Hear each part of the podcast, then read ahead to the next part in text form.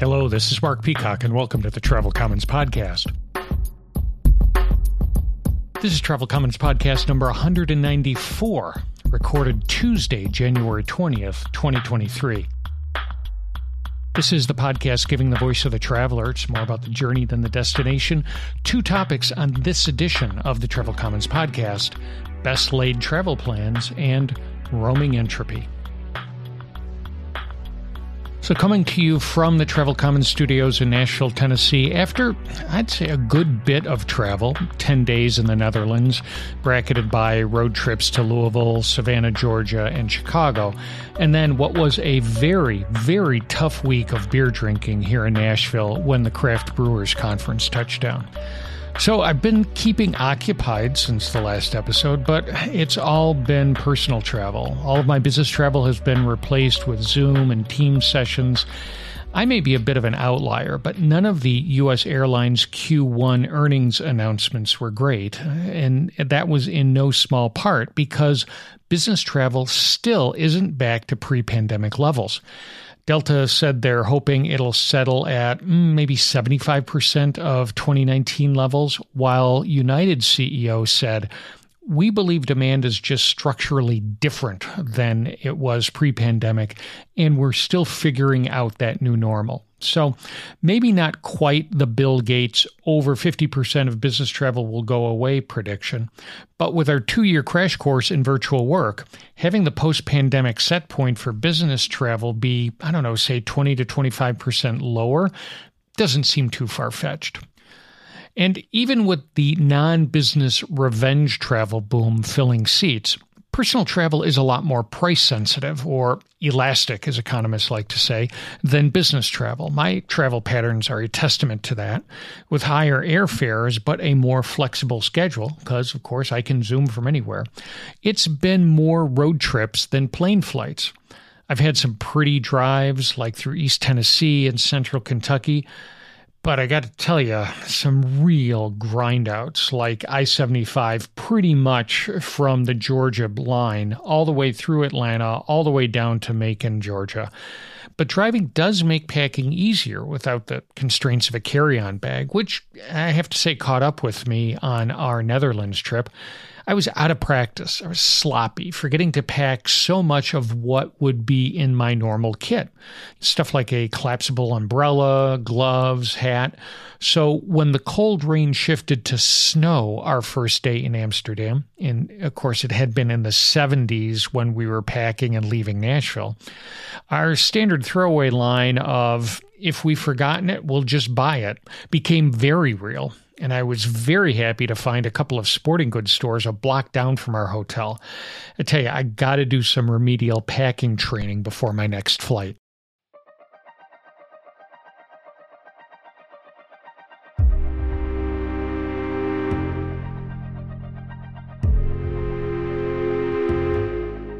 So, following up, Robert Fenady hit the Travel Commons website to comment on last episode's thoughts about ponying up for a, I don't know, a not quite Amex Platinum card from, say, Chase or Capital One, one that includes a Priority Pass membership.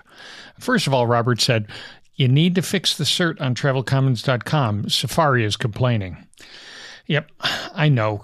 I, I, have to tell you, though, converting the site to HTTPS has been on my to do list for a long time. I'll get to it. I promise. Someday. So, now getting into the meat of it, Robert says Given the paucity of direct flights from Nashville, I suppose lounge access makes sense, but please don't get a credit card just for priority pass access. I've had one for years through my Chase Sapphire Reserve card with Priority Pass, you'll encounter capacity controlled second rate lounges where travelers on certain flights just stroll past you while you're added to a 45 minute wait list. And then after your 45 minute wait, you'll be treated to a sardine packed lounge where the primary benefits are lack of blaring TVs. Uh, they've got cat food sandwiches and maybe a second rate chair that might adjoin an electrical outlet. Every time I buy a bold $20 glass of Cabernet at a Vino Volo or sip a remarkable East Coast West Hazy at an airport bar with 20 taps, I think about how happy I am not to be begging for a second rate drink at a second rate lounge. well, Robert, just you know, like don't hold back, man. Uh, I do agree, though, that that Priority Pass members definitely seem to be on the bottom of the priority list. I have been on the other side of that 45 minute wait list, walking into a lounge in O'Hare's International Terminal, bypassing the queue of priority pass holders because I had an Air France business class ticket. I've also encountered the cat food sandwich phenomenon. I guess that's why Amex's Centurion lounges are so popular. Great food, nice local beers, top shelf liquor which explains why they are so crowded and now charging for each guest food and drink costs during connections, uh, you know, that's another thing I forgot to factor in when I moved to a non hub city. Jim McDonough hit the Travel Commons Facebook page to pile onto my rant about the U.S.'s stop start online passport renewal efforts. Jim writes I have dual citizenship with the U.S. and Ireland, and getting an Irish passport was a bureaucratic nightmare and took a couple of years from beginning to end. I saw it was expiring at the end of 2022, went online to see how to renew it. Turns out there was a simple application to fill out online. Got my wife to take a photo of me against a neutral background, uploaded it, paid by credit card, and had a new Irish passport in my mailbox five days later. It can be done, USA. Try harder. You know, Jim's comment got me looking, and sure enough, I can renew my UK passport online too. And checking the US passport renewal page just before recording says the renewal online portal is still paused. We're coming up on the fourth month of that pause. Maybe the US State Department just needs to buy Ireland's or the UK's system rather than trying to build their own. One of the Travel Commons through lines over the past, I don't know, five, six years has been the move to a cashless society and me being a bit of a knuckle dragger about it. It's a stuttering progress, tripping over small cash only family run restaurants in Chicago and here in Nashville, but then card only places in Amsterdam. A long weekend in Croatia last fall before they switched to the euro had me hunting down ATMs because not only were there signs saying cash only, but also kuna only, the currency that would be defunct in a couple of months. The Netherlands, like I said, was all about the tap. Double click on the iPhone, tap the little block, hear the ding. I hit an ATM for 200 euros, just uh, honestly through force of habit. And after 10 days, came home with, I don't know, 40 or 50 euros of it. But looking at my iPhone halfway through the trip, it looked like honestly, I'd traded cash for apps. I tweeted a screenshot of my phone. I'd added nine apps to my phone just for those 10 days. Four were for different transit systems one for Amsterdam, one for Rotterdam, one for the bus from Haarlem down to the Tulip Gardens, and then one for the trains between all the different cities. There was Bolt, which is kind of the Uber taxi cab mashup in Europe, and then Donkey Republic, which uh, was there to unlock rental bikes. I mean, I guess I could go cashless as, as long as my phone battery holds out. And then back in December, right after Chat GPT was released, unleashed on the uh, on the world, I wrote a blog post comparing its holiday travel tips to mine. Now, I thought that the GPT recommendations were fine, but that mine were way more insightful. So now that Google and Microsoft have joined the AI chat game, I thought I'd ask all three what's the Travel Commons podcast like? So, first, ChatGPT's response. The Travel Commons podcast is a podcast that focuses on travel experiences and insights, hosted by travel enthusiast and former consultant Mark Peacock. Podcast covers a range of topics related to travel, from the latest news and trends to personal travel stories and tips. Listeners can expect to hear Peacock's own experiences and anecdotes for, about his travels, as well as interviews with other travel experts and enthusiasts. The podcast often covers topics related to technology and travel, such as the latest travel apps and gadgets, as well as discussions about travel safety and sustainable travel, and more. But not bad. I, I thought that's uh, that's pretty good. So next up, Google's Bard. The Travel Commons podcast is a weekly podcast, I wish, for frequent travelers. The host, Matt Kepnes, huh? Uh, shares his insights and advice on all things travel, from planning and booking trips to navigating airports and hotels. He also interviews experts in the travel industry, such as airline pilots, hoteliers, and travel writers. I, I don't know. Uh, somehow Bard has transferred Travel Commons to Nomadic Matt. I don't know. I think I'm going to have to go uh, check and make sure I still own the travelcommons.com domain name. And then finally, Microsoft's Bing Chat, which is powered by the most recent version of Chat GPT. I think that's Chat GP or GPT 4. Anyhow, Bing says Travel Commons is a podcast that focuses on the experience of travel. It's hosted by Mark Peacock, who is a frequent traveler himself.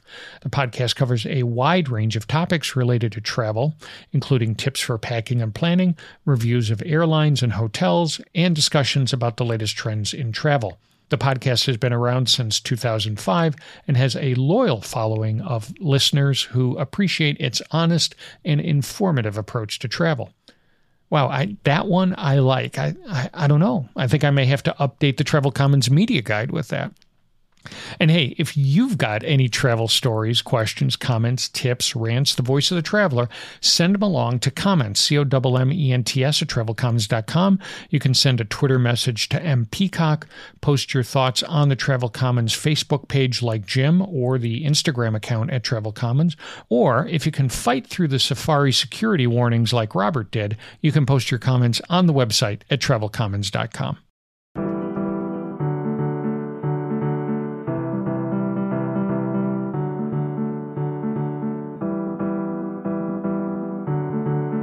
So, the first topic on today's Travel Commons podcast is best laid travel plans. The first topic in the last episode was still overthinking travel planning, which I do because, well, I've spent a good bit of my waking life traveling. But kind of like how generals always fight the last war, I'm probably not doing a great job of accounting for the changes in today's travel landscape. Full planes and hotels, limited flexibility, you know, basically taking what you can get. Living in Nashville, which is, as I mentioned before, a non hub city, means more often than not, I have to plan for a connection, especially when choosing our flight home from Amsterdam in April, having to factor in the time needed to pass through customs, maybe having to transit from an international to a domestic terminal, having to clear TSA security again, all in addition to the usual having some cushion for a late flight. But when I looked across all the possible connections for our flight home from Amsterdam, the times were either snug, say less than two hours, or boringly long, four to six hours. So I decided to risk it, taking the snug layover through O'Hare. I figured, you know, we knew the airport, so no time lost in trying to figure out the terminal connections. But most importantly, if we did get caught up somewhere and miss that connection, there was another flight to Nashville at 6 p.m., four hours later. So, as you might guess, all did not go smoothly because, let's face it, if it did, I wouldn't be here talking about it on the podcast. There's not much interesting about I booked a snug connection and everything was fine. So actually, things started to go off the rails a few days before our departure on our last night in Rotterdam. We stayed at the Hotel Pincoffs on the left bank, which I, I, think was a great hotel. Highly recommended if you go to Rotterdam. And by the way, I really liked Rotterdam, but I'll go into that at some other time. And, and but anyhow, after dinner, we hit the hotel lounge where I ordered a glass of what was labeled a Dutch coastal gin called Hermit. So, skipping the tonic, as I talked about in episode 192, so I could taste the botanicals and the salty water that they plugged on the label, I, I liked it. I liked it a lot, so much so that I ordered another glass and then the next day spent three hours rummaging through Amsterdam liquor stores till I found a bottle to take home. Which meant, of course, I was now checking my bag on my flight to O'Hare. Two days later, our snug connection began to decay. The inbound United flight was late, which then dominoed out our departure time by 20 minutes. The captain said, oh, Don't worry. Uh, he said, I'll push the throttle, we'll make it up in the air. I have to tell you, I've heard that promise before, and sure enough, when we hit the gate in O'Hare, we were still 20 minutes late. Okay, Snugger, but still doable. The global entry kiosk was fast, you know, almost too fast. O'Hare has the new facial biometric kiosks. I, I walked up, and before I'd actually figured out how to use it, it had already recognized my face and was telling me to move on. Slightly creepy, but that's a topic for another episode. So we find the luggage carousel just as the bags with the orange priority tags start popping out. I let myself feel a little bit optimistic. I'm watching for my gin bearing bag, and I watch, and I watch, and I watch non priority bags start to come out. Still, I'm watching, but I'm feeling that optimism decay. Eventually, the bags pop out. We work through the customs exit line only to walk straight into an even longer line to recheck our bags for our Nashville flight. Only two, three people are working it. Honestly, I'm starting to feel like Stevie Ray Vaughan when he sings Tick tock people, time's ticking away. I tweet a picture of the line to United saying, I'd be pretty thrilled if I made my O'Hare to Nashville connection after my Amsterdam to O'Hare flight arrived late. No response. We finally get up to the bag checker. She scans the bag tag. I can see her screen flash red. Nope, she says, you won't make your flight, and then turns to the next person in line. Uh, we just stand there for a moment and then start to drag our bags over to the line for the rebooking agent. But as I've said many times on this podcast, when anything goes wrong, any delay, work all the channels. So my usual Twitter play didn't seem to be working. I don't know, United's social media hub must have been short staffed. So I dial up the Premier line and tell my entire tale of woe to the phone agent while still in line for the in person agent. Now, getting up to the in person agent, I tell her the same thing. United's delay caused me to miss my connection, so just book me on the six o'clock flight to Nashville. Seems easy enough but not in today's travel world. The rebooking agent tells me there are no seats left to Nashville today on any carrier. This is unacceptable, I said. She goes palms up and turns to the next person in line. Uh, wait, wait a minute, I said. If you can't get me home tonight, United owes me overnight accommodations. She stopped, thought for a moment, then wrote down a number on a slip of paper. You need to call them it was the same number that I'd called while in line. But importantly, through all that conversation with the in person agent, I hadn't hung up on the phone agent. She was still there. She also says, I'm sorry, but there are no seats to Nashville. But, she says, I can get you to Memphis. Now, look, she's trying to help, but I don't think she realizes that Tennessee is a long state. Memphis is a three hour drive from Nashville at best. This is unacceptable, I said. She apologized again. Fifteen minutes into the call, she finally offers to transfer me to her supervisor. I tell the supervisor my story, probably with a little bit of frustration now creeping into my voice. Can I put you on hold? She asks. Sure, why not? In the meantime, Irene was checking Southwest's flights. Apparently, United agents can't see them. The supervisor eventually, after a while, comes back. Would the 6 p.m. flight uh, to Nashville be okay for you? 6 p.m. today? I asked. I mean, after 36 minutes on the phone and saying this is unacceptable two or three times, they somehow scrounged up the seats that I had been asking for all along. Yeah, book it. So we hop on the air train uh, to get from Terminal 5 over to Terminal 1, and we find a seat at Tortas Frontera, my favorite O'Hare restaurant, for a couple of unplanned margaritas. While checking the United app for my new boarding pass, I saw that United Twitter had finally responded. We're sorry about the stressful day you've had today. As a gesture of goodwill, we are able to deposit 2,500 miles in each of your accounts.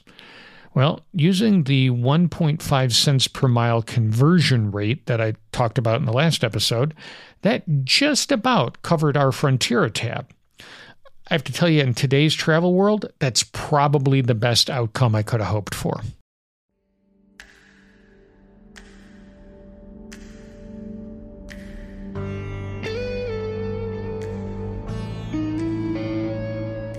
The second topic on today's Travel Commons podcast is roaming entropy. Well before this revenge travel boom, over tourism was a trending topic. I've talked about it on a number of past episodes, biking up to Delicate Arch in Moab, Utah, only to find a swarm of photographers setting up to get their golden hour shot at sunset, or trying to dodge and get in front of tour buses before they disgorged their masses along Iceland's Golden Circle, and then most recently squeezing through narrow streets in Rome when I made the mistake of agreeing to meet a friend at Trevi Fountain, and I didn't even have three coins to throw in. But as you might guess, that's not my preferred touring style. Instead, I tend to do what my family calls my solo tour routine, going off on my own to wander a city, just sort of randomly walking, letting traffic lights make the call when it's time to make a turn. Often I'll have some endpoint in mind, a tap room, a church, but my path getting there won't be the most direct. I've never thought that this was unique, but still, I've been pleasantly surprised to run across a couple of articles that put a name to it flaneuring from flaneur, the, well, of course, French word from the 19th century that means a stroller, a loafer, a wanderer, someone who walks around a city without a fixed destination or purpose, just observing and enjoying the sights, sounds, and smells. The English author Virginia Woolf called it street haunting, which I kind of like, but I think my, my favorite term is roaming entropy coined by some New York University researchers whose work showed a positive correlation between someone's mood and how many sort of new, varied, unexpected locations they visited. Also, as a someone with a chemical engineering background who sweated through at least a couple of semesters of thermodynamics, just the opportunity to use the word entropy excites me.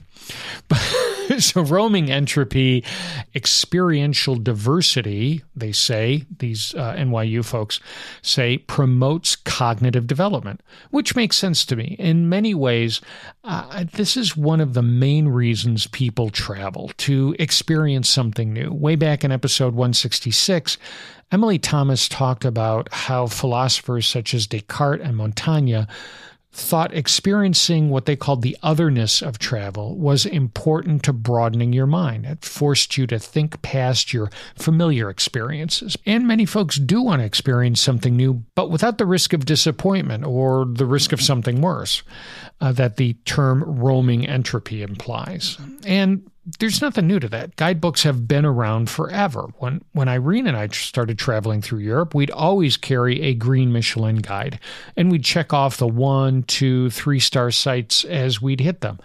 I mean, it's really not all that different from people today queuing up for selfies at an Instagram famous spot. But ticking off a list of Insta sites or starred spots doesn't open you to the possibility of serendipitous delight, the joy of discovering something unexpected. Now, on the flip side, it does keep you out of serendipitous disaster. I mean, I don't recall any of my wanderings putting me in harm's way, but there have been a few times where I felt I pushed the envelope just a bit far, say in Cape Town or Joburg, South Africa, in Brussels, Belgium, and where I felt the need to uh, beat a very direct, non random retreat to someplace safer. The NYU folks also talked about sociodemographic experiential variability. I had to say that slow because it's, I don't know, their polysyllabic way of describing wandering around in different ethnic or cultural neighborhoods during flaneuring which is kind of obvious. I mean, I'm always hitting up food carts for, say, I don't know, tamales in a Mexican neighborhood or not really well defined meats on skewers in an Asian night market or, I don't know, Cuban coffee joints in Miami. I mean, come to think about it, a lot of my socio demographic experiential variability involves food or booze tap rooms. Uh, though I have to say, in my defense, if you keep stopping to buy stuff, you then got to carry it around with you the rest of the day and it weighs you down. Maybe it forces you to shorten your walk. And that's not what roaming entropy is about. I tell you, you got to be light on your feet to swerve the hordes and ride the random wave.